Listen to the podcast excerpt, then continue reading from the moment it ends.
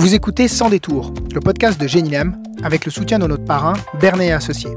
Ici, vous trouverez des témoignages authentiques d'entrepreneurs suisses romans, des hommes et des femmes, qui, à un moment clé de leur parcours et parfois à répétition, ont choisi de faire les choses autrement. Ils et elles partagent sans détour leur expérience entrepreneuriale, leur vision du business et de la vie. Je m'appelle Cyril Delerval, coach au sein de l'association Génilem, et avec mon camarade Laurent Bernet, on vous propose d'entrer avec nous, sans a priori, dans le monde fascinant des entrepreneurs. Comment on importe en Suisse une idée de start-up vue à l'étranger Nous recevons aujourd'hui Marc Eschliman, fondateur et CEO de smooth.ch, la plateforme qui vous permet de commander vos plats préférés, vos courses et bien plus encore. Marc découvre lors d'un voyage à Paris l'expérience de se faire livrer des bons plats de restaurants réputés. Il nous raconte comment il va ramener ce concept d'abord à Genève avant de le développer dans le reste de la Suisse. On parle tech, ubérisation, conscience, choix de consommateur, dark store et rencontres. Alors bonjour Marc. Bonjour. Est-ce que tu peux nous dire qui tu es? Bien sûr. Marc Eschliman, j'ai 38 ans et euh, je suis l'actuel dirigeant et un des fondateurs de Smooth.ch, qui est une société qui a été créée à Genève en décembre 2012. Commence à dater maintenant, on vient de fêter nos 10 ans. Euh, et qui est aujourd'hui présente sur tout le territoire. Enfin, tout le territoire. Dans une quarantaine de villes en Suisse donc pas tout le territoire, mais quasiment 60% de la population atteignable. C'était comment Smooth en 2012 C'était un nouveau métier parce que 2012, si on remet un petit peu de contexte, euh, je sais que ça paraît évident aujourd'hui à la livraison de nourriture, mais en 2012, il n'y a pas d'Uber Eats, il n'y a pas de Deliveroo, il n'y a pas de Takeaway, toutes ces, toutes ces boîtes-là, elles n'existent pas finalement. Et euh, on a des Domino's Pizza euh, qui livrent, et c'est ça la base, et c'est ça la référence. Donc euh, c'est un marché qui est, qui est quasi inexistant. Il y a les, les vieux tradis, mais c'est tout. Donc Smooth en 2012, c'est un nouveau métier, le métier de livreur de food, sans être attaché à un restaurant en particulier. Et comment t'es es venu l'idée de justement créer Smooth Alors Smooth, je vais pas être très original, euh, je l'ai pas inventé. Je suis parti à, à, Paris où il y avait une société euh, qui s'appelait Resto In, qui était un précurseur assez drôle parce que créé par un étudiant parisien qui avait étudié à l'IMD. Et lui s'était dit, mais euh, c'est formidable, sur le campus, il y, a des, y a des étudiants qui se proposent d'aller livrer les restos du campus aux autres étudiants pour gagner un peu de rond et en restant dans le campus. Et donc il rentre à Paris, il se dit, mais ça, faut le faire. Euh, et lui euh, achète une petite Smart et il imprime des menus de restaurants de son quartier. Il les met sous le format d'un livre puis il va distribuer le livre et il dit bah appelez-nous si vous voulez vous faire livrer quoi. Et donc ça commence comme ça et moi j'arrive chez un ami qui me dit mais attends il y a un nouveau truc. Je dis non moi j'ai pas envie de me faire livrer parce que pour moi la livraison c'est connotation malbouffe immédiate etc. Et il me dit non non mais tu vois c'est super cool. Il y a la brasserie libre dessus et, euh, et, et je commande une choucroute. Le, le truc assez improbable en livraison normalement. Et là, je fais livrer une choucroute. Le mec arrive. Alors, c'était tout début, donc il est, bien habillé. Il a son petit nœud papillon, etc. Je dis, mais attends, mais c'est formidable ce, ce système. Euh, à Genève, on a 2000, euh, 2200 restaurants. On a allez, 300 000 habitants, euh, disons, dans, la ville. Je dis ville-canton, c'est une ville-canton. Euh, et puis, on est super mal, euh, mal équipé. La plupart des appartements, ils n'ont pas de cuisine. Les gens seraient très friands de ça. On aime les services. Il y a du pouvoir d'achat pour les services. Il y a tout ce qu'il faut pour que ça marche. Donc, Smooth est né comme ça puisque je, je rentre de, de, Paris euh, et à l'époque je suis je suis en train de faire un MBA à la, à la HEG et donc là je vais voir une de mes de, de, mes collègues de classe qui elle a un, petit business de location de bureaux puisque bah, je vais avoir besoin de bureaux. Et puis, euh, bah, comme tout le monde, comme tout entrepreneur au début, tu choisis pas tes associés parce que tu les aimes bien, tu choisis tes associés parce qu'ils ont quelque chose à t'apporter dans l'aventure. Et elle, en l'occurrence, elle a son petit business de location de bureau et, euh, et c'est ce qu'elle va amener dans l'aventure, c'est que je lui vais dire, OK, euh, on fait ça ensemble. Et puis toi, tu vas nous amener, on va s'installer dans tes bureaux. Et ça a commencé comme ça. Et vous étiez combien alors le, le jour 1 Deux. Et comment tu as recruté les premiers restaurants pour avoir euh, ces, ces premiers menus? Ça, une, c'était même pas un recrutement, c'était une éducation. Je le répète, 2012, il n'y a pas de contexte du food delivery. Et donc d'aller voir d'entrée de jeu des restaurateurs, je vais, je vais les citer, hein, je vais voir le café du centre. Je tombe avec le, le chef qui me regarde avec des yeux. Qu'est-ce qu'il veut? Lui, il veut mettre ma bouffe dans des barquettes en plastique, mais il est fou.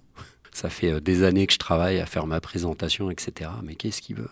Alors il y a d'un côté le patron du resto qui lui en général comprend l'attrait un peu plus financier, développement, etc. Et puis derrière il y a les chefs qu'il faut convaincre, leur dire mais attendez, vous pouvez continuer à faire ce que vous faites, mais vous allez le faire un peu différemment. Puis peut-être qu'on va retravailler les cuissons. La viande, on va faire cuire un peu moins, elle va continuer à cuire pendant le transport, etc. On rentre dans des considérations hyper techniques qui aujourd'hui n'existe plus du tout. Il n'y a plus aucun restaurateur qui se pose ces questions.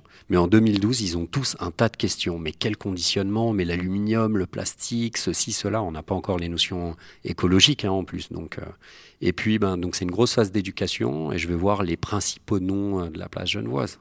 Donc euh, à l'époque, euh, moi je me souviens les tout premiers, les Mangodec pour le côté Alfie, Vapeur et compagnie, le Café du Centre, le Parfum de Beyrouth pour le Libanais. Enfin voilà les grands classiques que l'on veut et qu'on a envie de se faire livrer finalement à domicile. Et ils t'ont tout de suite dit oui? Euh, Je peux pas dire que j'ai pas été soutenu. Sincèrement, ils ont tous plutôt bien joué le jeu. Ils m'ont pas tous dit oui. Certains m'ont même dit reviens un peu plus tard. On a besoin d'y penser, etc. Mais j'ai eu globalement un bon accueil. Et l'accueil était au niveau de l'éducation. En gros, plus je passais de temps à leur expliquer, à leur montrer comment ça pouvait fonctionner. Euh, le test ultime, c'était de leur dire je ne vais pas chercher à vous vendre le produit. Vous allez me préparer quelque chose, vous me le mettez là-dedans. J'ai ma Smart devant, parce que la, la première voiture c'était ma Smart. J'ai ma Smart devant. Je vais partir avec. Je reviens dans 35 minutes et on le mange ensemble. Et si effectivement vous me dites non non ça a dénaturé le produit, c'est pas ce que je veux, c'est pas ce que j'aime, on arrête là, je plie bagage, m'en vais. Et la réalité, c'est qu'en fait, on partait à 10-15 minutes, parce que c'est le temps, le vrai temps de livraison, c'est entre 10 et 15 minutes à Genève, par exemple. Pas plus, le reste, c'est de la préparation de l'organisation. Et en 10-15 minutes, la grande majorité des plats, ils se détériorent pas. Alors, il y a des produits sensibles, les frites et autres, mais en dehors de ça, ça se détériore pas. Donc ça a commencé comme ça.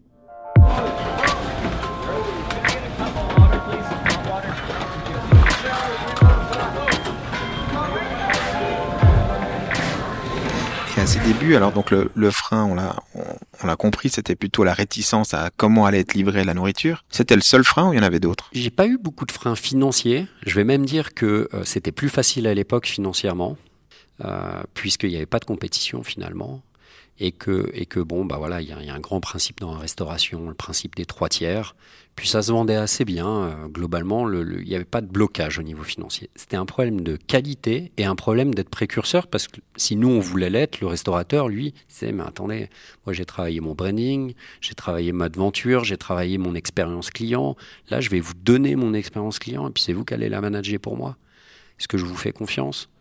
Si demain vous, euh, vous faites n'importe quoi avec mes produits, finalement, est-ce que le client il va pas se dire mais c'est moi qui suis derrière? Et donc on a cherché à tout de suite les rassurer, on a adopté un modèle qui encore aujourd'hui est un modèle un peu particulier puisqu'on est globalement les seuls à le pratiquer, qui n'est pas un modèle d'intermédiation. On peut imaginer que Smooth est juste un intermédiaire entre... Non, nous, on achète le plat au restaurateur et on en prend la responsabilité jusqu'au client. Et quand le client a un problème, ben, il nous appelle nous. C'est pour ça qu'on a une hotline, c'est pour ça qu'on gère notre relation clientèle et on décharge le restaurateur de cette partie-là. Donc finalement, le client du restaurant, c'est Smooth. Smooth est un gros client du restaurant. Et puis nous, on gère la vente à nos clients et on gère cette relation avec les clients. Et donc, on a déchargé le restaurant en lui disant, mais non, vous n'allez pas recevoir 7, 8, 10 appels dans la soirée, vous n'allez pas être harcelé par les clients, c'est pas votre note Google, quoi qu'à l'époque, il n'y avait pas encore cette question de note Google, mais aujourd'hui, c'est le cas, c'est pas votre note Google qui va être dévalorisée s'il y a un problème. Donc, on va vraiment prendre ça, nous, et on vous l'enlève complètement. Et c'est aussi une des raisons pour laquelle vous payez d'ailleurs. Par rapport à ses débuts, à quel moment tu dirais que Smooth a, a décollé, pris son envol, ou à quel moment, ben, chercher les restaurateurs, mais c'est eux qui venaient te contacter pour que tu les livres. Je crois qu'on a une, une, succession d'événements qui ont provoqué ça. Euh, le premier événement, c'est bah, on a testé notre marché, c'était à Genève. Ok. On a cherché à ouvrir Lausanne pour prouver qu'on était scalable. Parce que c'est bien beau, mais euh, est-ce que les gens à Lausanne, et à l'époque c'est la grande question, est-ce que les Lausannois vont réagir comme les Genevois? Bon, oui, ils ont réagi exactement de la même manière. On a prouvé la scalabilité, c'était un an plus tard. Donc 2000, allez, on a, on a lancé la première commande le 15 décembre 2012, donc on va dire 2013. Euh, 2014, on ouvre Lausanne, mais la progression, elle est relativement euh, flat, globalement. Euh, pour vous donner une idée, j'aime bien insister là-dessus parce que euh, c'est trop parfait pour être vrai, mais c'était le cas. On faisait 5 commandes par mois. Donc le premier mois, 5 commandes par jour le deuxième mois 10 commandes par jour, le troisième 15 commandes par jour, le quatrième 20, et ça a marché comme ça pendant une année. Et puis la deuxième, Lausanne est arrivée et a un petit peu cassé, euh, cette règle, euh, mais on a prouvé notre scalabilité.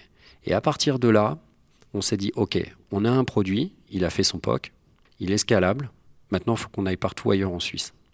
Donc on va se focaliser sur toutes les autres villes. Et pour ce faire, on a besoin de la tech. Et c'est le moment où on a réalisé, on est en 2014, hein, on, a ouvert, euh, on a ouvert Lausanne, on réalise tout ça, on dit maintenant, le futur de notre business, c'est la tech. Puis 2014, c'est pas anodin. On commence à entendre des échos de boîtes comme Deliveroo qui viennent d'être créées.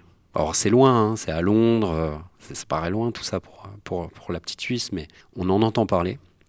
Et puis on entend parler euh, euh, de, Uber qui fait son truc de chauffeur, mais qui réfléchit peut-être à faire quelque chose autour de la nourriture à un moment donné. Et donc on se dit, euh, si on n'investit pas maintenant dans la tech, on va le payer plus tard. Alors le, le, point pivot, c'est 2015, où on crée notre propre société de développement informatique. On n'est plus dépendant de X ou Y agence, et on engage notre premier CTO. je crois que la première année, on a, on a terminé l'année à 3, 3 devs et on décide de tout redévelopper from scratch. Donc on n'est plus dépendant de soft externe pour euh, faire les calculs de distance, etc., etc. On manage tout en interne. Et donc on a notre nouveau site internet, euh, on a notre première application mobile qui arrive début 2016. Donc on a fait quand même euh, presque trois années pleines sans app. C'était pas si crucial que ça à ce moment-là. et on commence surtout à se dire, bah, ok, on va réfléchir à faire du marketing aussi, parce qu'on n'a jamais fait de marketing jusque-là. Donc le, point pivot, c'est 2015, la création et la prise de conscience autour du fait que le futur de notre business, c'est la tech. Et puis ça, c'est sur l'aspect euh, commercial, l'aspect technique commercial, mais il y a aussi un deuxième aspect qui commence à pointer le bout de son nez, euh, qui est l'aspect social, puisqu'on commence aussi à entendre dans les premiers euh, slogans et hurlements de l'ubérisation, un peu loin encore une fois, mais ça commence à arriver. Et on se rend compte que les gros players internationaux jouent sur une carte, euh, la fameuse indépendance, donc l'ubérisation, les livreurs ne sont pas salariés. Et finalement, on regarde ça de loin, on analyse le marché suisse et on se dit, il y a aussi quelque chose à faire ici. Est-ce que ça, est-ce que cette ubérisation, finalement, elle a un futur en Suisse? Alors sur le moment, on se dit, pourquoi pas Et puis on revient vite sur nos pas et on se dit, non, en fait, il n'y a pas de futur pour ça en Suisse. Euh, la Suisse est un pays très libéral, déjà, Hein, on a un marché du travail qui est déjà très libéral. Et de là à imaginer aller plus loin et à pratiquer cette ubérisation, finalement, c'est encore une étape supplémentaire. On pense que c'est pas, pas ça le futur en Suisse. Et donc, on décide de se focaliser là où personne ne se focalise, c'est-à-dire sur comment intégrer le salariat dans un business model qui ne fonctionne à l'international que sur un principe de libérisation. Et donc, on a nos deux grands axes. On a l'axe euh, tech qui va nous assurer notre développement à l'interne pour le futur. Et de l'autre côté, l'axe social qui est comment est-ce qu'on va faire fonctionner ce business model sur la base du salariat. Ça marche? Bah Aujourd'hui, ça marche. Et, euh, franchement, de, toute l'expérience Smooth, et j'aurai quelques super beaux chiffres à annoncer, c'est pas de ça dont je suis le plus fier. Ce dont je suis le plus fier aujourd'hui, et, je le dis pas avec beaucoup de recul, hein, ça fait à peine quelques semaines qu'on a trouvé l'équilibre. Aujourd'hui, on a une flotte de 1200, à peu près 1200 livreurs 100% salariés chez nous. Il n'y a pas de société de sous-traitance ou autre. 100% salariés chez nous, avec un contrat de travail traditionnel qui respecte la LTR suisse. Et euh, malgré ça, et je dis malgré ça parce que ça semble être un gros inconvénient, et c'est clair que c'est beaucoup plus compliqué, on a réussi à atteindre la profitabilité opérationnelle. Donc je félicite évidemment nos équipes qui ont réussi à le faire. Juste à titre de benchmark, si vous prenez tous les grands players internationaux aujourd'hui dans notre business, ils sont sur l'ubérisation et ils n'arrivent pas à gagner un centime. Donc euh, quand vous prenez la principale charge de l'entreprise, que vous la multipliez à minima par deux, et qu'en plus vous êtes capable d'arriver à la profitabilité, le tout en ayant euh, des prix qui sont les mêmes que ceux de la compétition, eh ben vous pouvez être très fier des équipes, ils ont fait un super job. Tu as parlé un petit peu de la, concurrence. Comment tu as fait pour résister à ces monstres que sont Hit et Uber euh, à un moment donné où tu étais en plein développement? Alors, c'est deux cas de figure différents. Hit, pas beaucoup de gens le savent, mais ils étaient là presque dix ans avant nous. Hit à l'époque, c'était hit.ch et ça ressemble à Smooth, mais ça ne l'est pas tout à fait, ou plutôt nous, on pourrait ressembler à Hit puisqu'on est arrivé après, mais ça ne l'était pas tout à fait. C'est-à-dire que dans notre milieu, il y a deux dimensions. Il y a le, ce qu'on appelle le RDS, Restaurant Delivery Service, où on amène la commande plus le livreur. Et puis il y a l'agrégateur qui est en fait ni plus ni moins qu'un annuaire de restaurants qui livrent eux-mêmes leurs produits. Et donc HIT existait déjà, mais ils avaient une dizaine de restaurants à Genève, qui sont les restaurants traditionnels que les gens pouvaient eux-mêmes contacter pour se faire livrer, puisque les restaurants livraient eux-mêmes. Et donc HIT, on est arrivé après et on a pris nos parts de marché très simplement, puisque nous, on a amené une toute nouvelle offre. Euh, quand on est à Genève et qu'on a 250 restaurants et qu'eux ont toujours leurs 20 restaurants parce qu'ils ne peuvent pas aller plus loin, il n'y en a que 20 qui livraient leurs produits, et bien évidemment ça différencie, c'est le produit qui a différencié euh, Smooth de Hit, et donc on a pu prendre nos parts de marché et prendre l'ascendant sur eux en Suisse romande en tout cas. Et puis Uber, c'est une autre histoire. Je ne vais pas avoir la prétention de dire qu'on fait mieux euh, que Uber. Hein. Vous faites pas mieux que Uber, vous faites avec Uber. C'est une grosse nuance. Euh, Uber, c'est une machine de guerre. Ils sont en général mieux équipés que vous. Ils ont plus de fonds. Ils ont une tech. Quand on aime la tech, qui est magnifique, on peut pas, on peut pas le nier. Maintenant, ils ont choisi, ils ont pris une direction. Et moi, je la résume de la manière suivante. Je dis que aujourd'hui, la technologie permet des choses magnifiques. Et soit vous utilisez la technologie pour trouver des solutions à des problématiques que la réglementation en place vous impose, et vous utilisez la tech pour trouver des solutions pour adapter des modèles qui ne sont pas forcément très adaptés à cette réglementation. Mais quand même, vous pouvez le faire, la preuve, on y est arrivé. Ou alors vous utilisez la technologie pour contourner la réglementation en place. Ils ont fait leur choix, on a fait le nôtre. Et c'est un des leviers qui nous a aidés à résister. Bah, parce que je pense qu'en Suisse, on a quand même une conscience. On a, on a certes des consommateurs qui ont des moyens, mais au-delà des moyens, ils ont aussi une vraie conscience. Et la Suisse fait office de fleuron, hein, en particulier en Europe là-dessus. Et je crois qu'il y a beaucoup de gens pour qui c'est aussi, important de savoir que euh, le burger, euh, frites, machin, etc., sans dire que tout le monde commande du burger, c'est un cliché, que le plat qui arrive, il est livré, oui, certes, il est livré à un prix, mais que derrière le prix, bah, il y a un homme, et l'homme, c'est un livreur en l'occurrence. Et mon livreur, je peux savoir qui c'est, savoir qui vit euh, correctement, qui est payé au minimum salarial bah, à Genève en l'occurrence, ou alors je peux euh, trouver un livreur qui s'appelle euh, Jacqueline sur l'application, et puis en fait j'ai un mec qui se pointe, je sais pas qui c'est, il a peut-être même pas le droit d'être ici, j'en sais rien, je sais pas dans quelles conditions il vit. C'est un choix, c'est un choix de consommateur, et ça, ça nous a passablement aidé. C'est ce qui a fait qu'on leur a tenu tête, c'est qu'aujourd'hui, il y a une forte proportion de la population pour qui ça, ça compte. Et c'est pas juste une question de prix ou c'est pas juste une question d'être plus rapide. Et donc, euh, on peut que, on peut que remercier euh, la population suisse là-dessus. Peut-être une question sur, ton business model de départ. Est-ce qu'il a beaucoup évolué par rapport à tes débuts? Est-ce que tu as fait des, as pivoté sur des choses qui sont assez stratégiques et que tu pourrais nous, nous raconter? Il n'a pas pivoté, mais on a testé beaucoup de choses. Euh, je vais vous donner un exemple. Moi, j'y ai cru et force est de constater, je me suis trompé. Je croyais beaucoup dans le takeaway. Et on l'a testé pendant le Covid. Pendant le Covid, on s'est tourné vers les restaurants et on s'est dit bon, ok, on peut pas offrir toute la livraison, c'est pas possible. Il y a un moment donné, il faut bien aussi qu'on paye tout le monde. Surtout que de l'autre côté, on offrait les frais de livraison aux clients. Donc voilà, nous on a deux, sources de revenus en toute transparence. On a le frais de livraison et puis le, le rabais qu'on négocie avec les restaurateurs. Donc on peut pas offrir les deux. Par contre, ce qu'on peut faire, puisqu'on a un coût, c'est le livreur. Ce qu'on peut faire, c'est qu'on vous met en takeaway et vous dites à vos clients de faire leur commande en takeaway, d'aller la chercher, mais ils n'ont pas à attendre, pas à avoir ces amassements de personnes devant les restaurants. Et ça, on vous l'offre, parce que pour nous, finalement, c'est que de la tech, et la tech est déjà développée. Donc on ne va pas vous la facturer, elle est déjà payée, elle est déjà développée. Et on a lancé ça en se disant que ça allait être un succès énorme. On s'est dit, mais dans la tête des gens, c'est magnifique, ils vont tous faire l'effort de descendre. Non, c'est faux. Euh, quand vous êtes à la maison, que vous, avez, euh, que vous êtes installé dans le canapé, que vous avez fait le, mouvement de dire ce soir je me fais livrer, je peux vous dire que c'est gratuit les frais de livraison, on a essayé. Je peux même vous mettre une incentive, c'est-à-dire qu'on a même testé, on a dit ok, euh, l'entrecôte ou je ne sais, elle est à 30 balles, et ben si vous la prenez en takeaway, elle sera à 26, c'est-à-dire même moins cher que dans le restaurant. Moi, ça marche pas.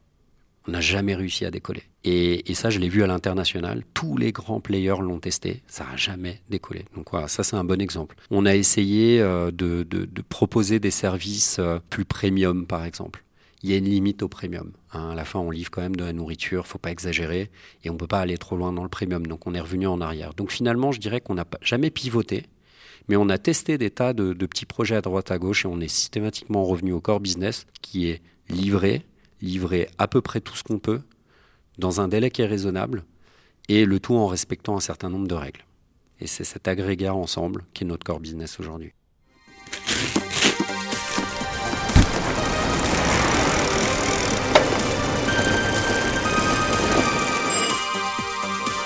Et aujourd'hui, tu dis livrer à, à, peu près tout. Aujourd'hui, vous livrez pas que des restaurants. Peut-être que ça, on pourrait l'appeler une forme de pivot. J'aime pas dire que c'est un pivot, parce que ça a toujours été dans les plans.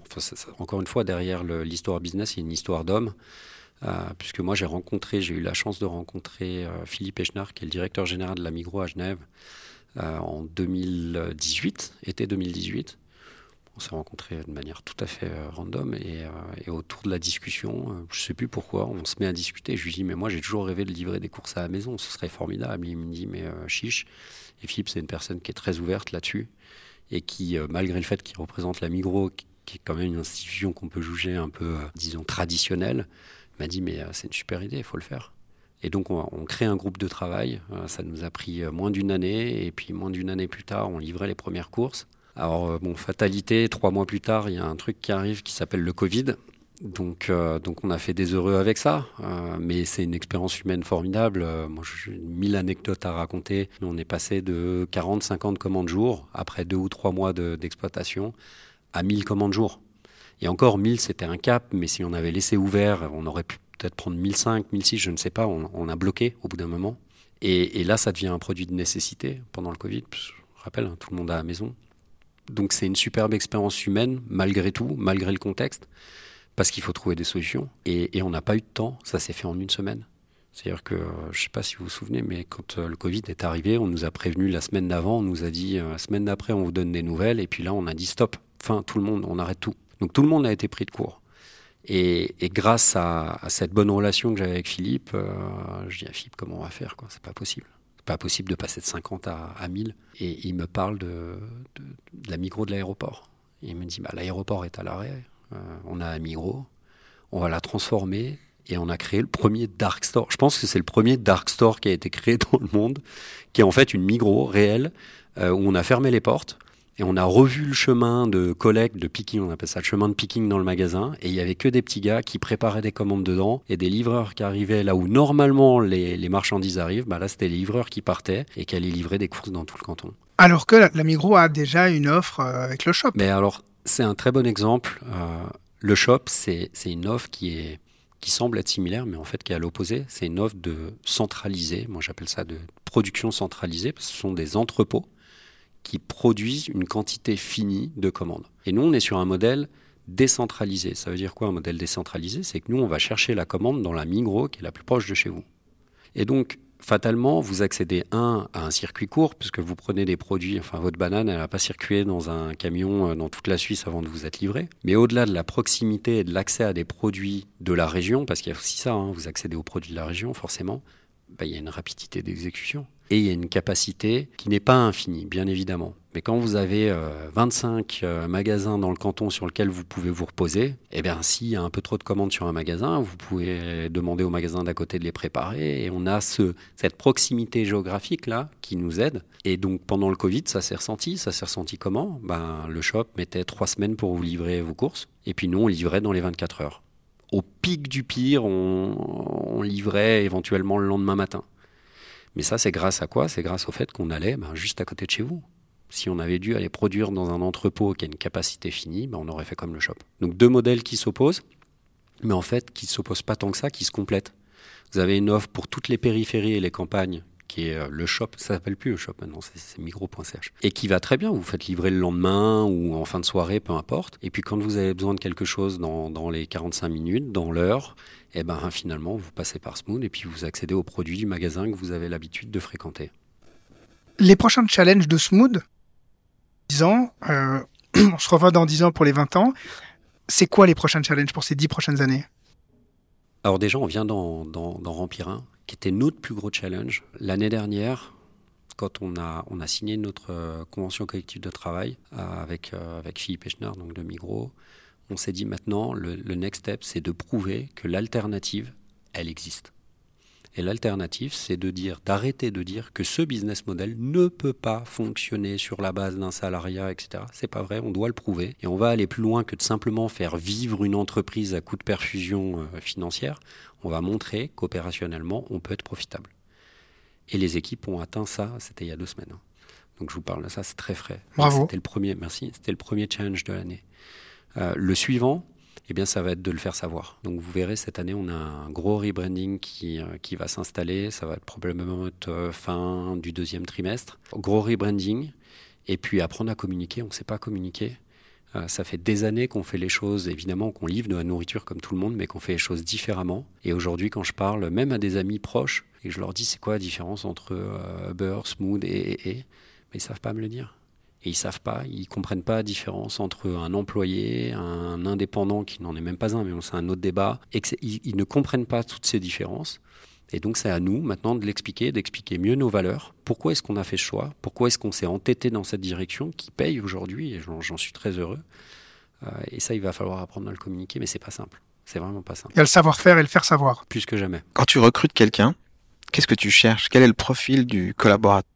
Je vais pas tomber dans le cliché, euh, c'est ce truc de Simon Sinek, là, euh, la, la confiance. Ouais, exactement. Je vais pas tomber là-dedans. Mais, mais, globalement, il a quand même vraiment raison. Nous, aujourd'hui, ce qu'on cherche, on cherche pas la, super, la surperformance. Je veux pas la superstar euh, qui, qui, qui, est plus intelligente que tout le monde. Je veux un mec qui a l'esprit bien formé, qui a envie, car l'envie est primordiale sur tout le reste, qui a envie de bosser en, communauté, donc de travailler avec les autres. Parce que je pense que peu importe le challenge que l'on a, et nous on l'a prouvé dix fois là, dans, les dix dernières années, si on a une bonne équipe qui a envie de travailler ensemble, avec des esprits bien faits, et qui ont tous cette même motivation, cette même dynamique, vous faites n'importe quoi. Sincèrement, il n'y a pas vraiment de challenge qui ne peut pas être relevé avec ça. Donc je ne cherche pas la surperformance, je cherche un gars qui a envie, l'esprit bien fait, qui aime ce qu'il fait, donc de fait, hein, s'il en a envie, et qui a envie de travailler en communauté. Parce que individuellement, c'est pas possible. Tu as beaucoup parlé de la partie euh, technologique de Smooth. Ces profils-là, tu arrives aussi à les recruter d'un point de vue justement euh, des devs et des data scientists, etc. C'est un, un, gros sujet. Euh, on a déjà eu l'occasion hein, d'en parler dans d'autres conditions. Je vais, je vais vous prendre un exemple. En 2015, quand on prend conscience que la technologie sera notre futur, parce qu'il faut être logique, on ne manage pas 1500 euh, employés 7 sur 7 de 7 heures du matin à minuit si on n'a pas de la tech. Hein. Sinon, on aurait une armada de 50 personnes aux ressources humaines, ce qui n'est pas possible euh, dans notre, métier. Donc, quand on prend cette conscience, euh, quand on a cette conscience en 2015, eh bien, la première réaction, c'est de dire OK, on va recruter un, on va recruter un dev. À l'époque, il y a une formation en dev. Elle est à l'EPFL. En gros, il y a 20, 22 candidats qui sortent par an. Nous, on est une start-up. On n'a pas vraiment d'argent à ce moment-là. Et donc, on passe après euh, les grands noms de la place. Il il reste plus personne.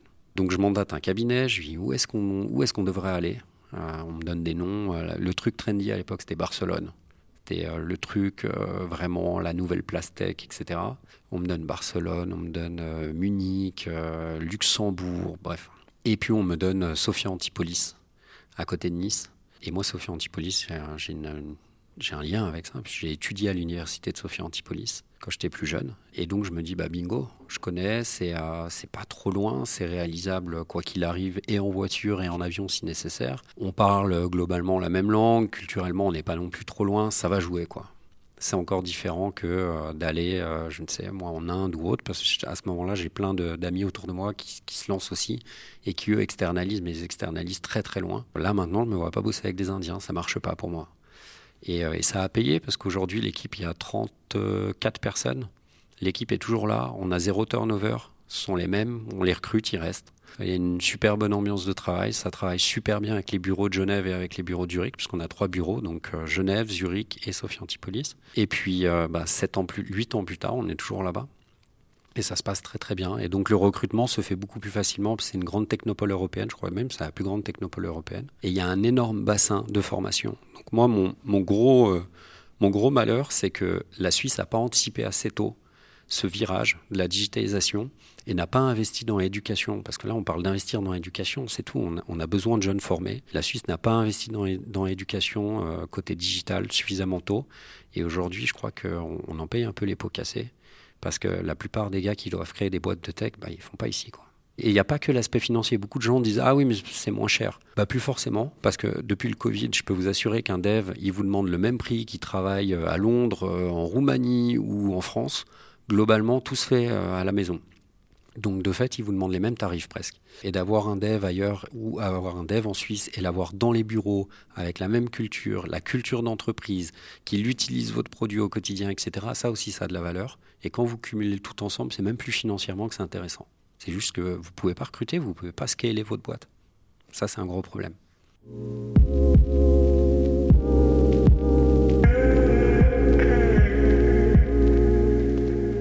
S'il y a des plus jeunes euh, auditrices, auditeurs qui nous écoutent et puis qui à Paris ou même ailleurs et puis qui voient une idée puis qui se disent j'aimerais bien l'amener euh, en Suisse, tu leur conseilles quoi? Tout n'est pas bon à apprendre. c'est clair. Il y, a, y a, y a, y a, mille et un concepts, hein. on va pas se mentir, il y a beaucoup, beaucoup d'évolutions qui se créent partout. Je pense qu'il faut garder quand même euh, à l'esprit que la, Suisse est un pays un peu particulier, euh, culturellement, mélange des langues et autres, et tous les business ne sont pas importables, ne serait-ce déjà par la taille du marché. Mais si on fait une analyse correcte et qu'on se rend compte que le business que l'on a vu en l'occurrence, lui, il se prête au marché suisse. Il faut pas hésiter une seconde. La Suisse a énormément de retard dans bien des domaines. Et encore une fois, je le dis, tout n'est pas bon à prendre. Hein, un bon exemple, l'ubérisation, n'a pas voulu le prendre, bah, tant mieux. Et donc, forcément, je vais que l'encourager. Et je pense qu'on euh, on a un marché exceptionnel avec une clientèle qui est une clientèle bien pensante globalement, qui est bien éduquée, qui a les moyens en plus de ça de, pouvoir payer des services de qualité. Il manque des services en Suisse il y en a beaucoup à importer, donc je peux que leur dire d'essayer. Moi, du coup, j'ai quand même une petite question. C'est les premiers jours où tu as eu cette idée, tu en as forcément parlé un petit peu autour de toi. Je l'imagine tes proches. Globalement, ils t'ont dit quoi? Alors moi, à base, je viens de l'horlogerie. Hein, je travaillais pour une grande marque horlogère, euh, grand classique. Tu faisais quoi pour eux? Alors j'ai fait pas mal de choses, mais au moment où j'ai décidé de, c'est moi qui gérais les approvisionnements en métaux précieux une partie, je ne suis pas tout seul à faire ça, on est un groupe, mais je travaille dans l'approvisionnement des métaux précieux pour une grande marque bien représentée à Genève. Et forcément, quand vous dites à votre entourage, bon, je vais quitter ça, j'ai une carrière toute tracée, tout va bien se passer, et puis dans 5 ans, 10 ans, 15 ans, et puis je peux vous l'écrire, et puis ça va à peu près se produire comme je l'ai prédit, vous leur dites vous allez livrer des pizzas. Globalement, l'écho, il n'est pas exceptionnel. Euh, je vais même vous dire, c'était même assez mauvais.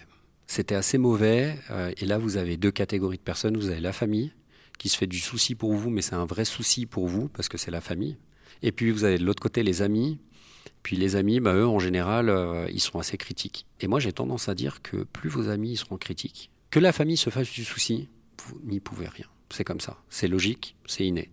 Par contre, plus vos amis vont être critiques sur une idée, plus j'ai tendance à dire qu'elle est plutôt bonne. Je peux vous citer un nombre incalculable de, de, de clichés, mais euh, de banquiers ou autres, qui à l'époque, autour d'un verre, me disaient Mais t'es fou, jamais de la vie les gens vont payer un, un frais de livraison pour se faire livrer un repas qui est déjà cher au restaurant. Ils parlent de ça il y a 10 ans, les prix ont pris 45% euh, depuis 10 ans, et à l'époque, ils trouvaient ça déjà trop cher au restaurant. Et puis, c'est pas scalable, et puis, et puis, et puis, et puis. Puis aujourd'hui, ben, ben, on a prouvé le contraire. Donc moi, plus les gens me disent que c'est pas possible, que ça marchera pas, à la limite pas possible, parce que techniquement il y a un vrai bloqueur, ça je l'entends. Mais ça marchera pas, les clients veulent pas l'écouter. Moi, j'écoute que les clients. J'écoute pas les conseils, j'écoute que les clients. C'est tout. Si, hein, si mes clients, au bout de deux mois, ils m'avaient dit, on n'en veut pas de ton truc, ça marche pas, là j'aurais écouté. Mais en l'occurrence, c'est pas le cas. C'est pas le cas. Et comment tu as recruté les tout, tout, tout premiers clients? On a entendu comment tu as recruté les premiers restaurants, on en allait voir, etc. Les premiers clients, tu as fait comment? C'était les autocollants que vous mettiez C'était les pubs dans la radio C'était quoi? Alors là, on va parler de ma sœur. ma sœur, c'est le premier client de la boîte. Et ça, ça, commence souvent comme ça, quoi. On appelle la famille, les amis, on dit bon, euh, si jamais. Et on leur envoie le nom du site. Et la première commande, bah, c'est une commande de ma sœur. Ma sœur, elle t'a léché un Duni. Et c'était une commande d'entreprise de petit-déj pour un Duni, je m'en rappellerai toujours, hein, c'est la première. C'est toi qui livrais en plus Ouais. Et donc forcément, bah, ça reste. Et puis après, bah, ses amis, etc. Et puis petit à petit, euh, euh, les choses se font naturellement. Sincèrement, nous, on a eu une grosse croissance la première année de bouche à oreille. Grosse croissance de bouche à oreille. Comme je vous dis, on n'a pas fait des chiffres extraordinaires. 5 commandes par jour le premier mois, 10 le deuxième, et ainsi de suite. Pour vous donner, pendant le Covid, on était plutôt sur du 8-10 000 jours. Hein, donc euh, il y a eu quand même un changement. Et donc oui, bah, c'est du bouche à oreille les premières années. Euh, et puis après, des méthodes marketing plus conventionnelles. On a commencé à faire des trams, on a commencé à faire du flyering, etc. etc. Et puis après, on est parti sur le côté digital. Puis là, c'est un tout autre monde. Je crois qu'on c'est pas le but d'en parler ici, mais voilà, les premiers, les premiers recrutements de clients, c'était ça famille, amis, bouche à oreille. Bon, et puis ben, je crois que c'est l'heure, on va terminer. Alors, je, je, prends un petit moment pour remercier. Merci à toi. d'être venu nous écouter. Et puis c'est sympa de vous intéresser à l'écosystème des startups et en particulier dans le canton de Genève. Merci Bravo. beaucoup. Merci, c'était un plaisir. Merci. Voilà, nous sommes arrivés au terme de cette rencontre avec Marc. Comme il nous le raconte, Marc va d'abord tester cette idée vue à Paris en faisant tout lui-même, du recrutement, de l'éducation, devrais-je dire, des premiers restaurants, à la livraison aux clients finaux, puisque c'est lui qui a livré les premières commandes dans sa Smart brandée Smooth. Puis après avoir validé son POC à Genève, il va tester la scalability à Lausanne et passer de 5 commandes par jour à plus de 10 000 commandes par jour en à peine 10 ans. Très vite, Marc va prendre conscience d'un élément de différenciation qui va permettre et façonner le succès incroyable de Smooth. C'est l'importance de la tech dans son business. Alors que cette activité pourrait sembler très, low-tech. Hein. On parle de livraison de repas de restaurant. Mais non, la tech est essentielle afin de maîtriser son outil de production et scaler son entreprise plus vite, plus loin. On comprend, en écoutant Marc, que le deuxième élément différenciateur de Smooth, c'est la prise en compte du contexte. Les Suisses ne veulent pas d'une ubérisation à tout prix et Marc va donc proposer un autre modèle que les grandes plateformes à l'international, ce sera le salariat plutôt que justement cette ubérisation des chauffeurs. En fait, pour lui, comme pour celles et ceux qui commandent sur Smooth, ce n'est pas qu'une histoire de prix de livraison ou de rapidité. Non, c'est une histoire de conscience et de valeur. Et c'est la tech une nouvelle fois, c'est la tech qui va rendre possible la profitabilité opérationnelle de ce modèle, qui compte aujourd'hui près de 1200 livreurs qui sont 100% salariés, avec tout ce que ça implique en termes d'organisation, de planification interne, mais également en termes de structure de coûts. L'enjeu pour Marc aujourd'hui est de faire savoir cette différence majeure dans les valeurs de Smooth. Et en parlant de valeurs, j'ai beaucoup apprécié le partage de Marc quant à ses critères de sélection des talents qu'il recrute. L'envie et la motivation de collaborer parce que individuellement, c'est pas possible. Pour ceux, celles et ceux qui souhaitent aller plus loin avec l'importance de faire travailler les bonnes équipes ensemble, je recommande le best-seller de Jim Collins, De la performance à l'excellence, Good to Great en anglais. Et je cite ce passage. Donc c'est euh, Jim Collins qui dit Je ne sais pas vraiment où nous devons mener ce bus, mais si je fais monter les collaborateurs qu'il me faut et que je les fais asseoir à la bonne place, puis que je fais descendre ceux qui sont inutiles, notre terminus sera l'excellence ou comme le dit Marc Esliman, peu importe le challenge, avec une bonne équipe qui a envie de travailler ensemble, il n'y a pas de challenge qui ne peut pas être relevé.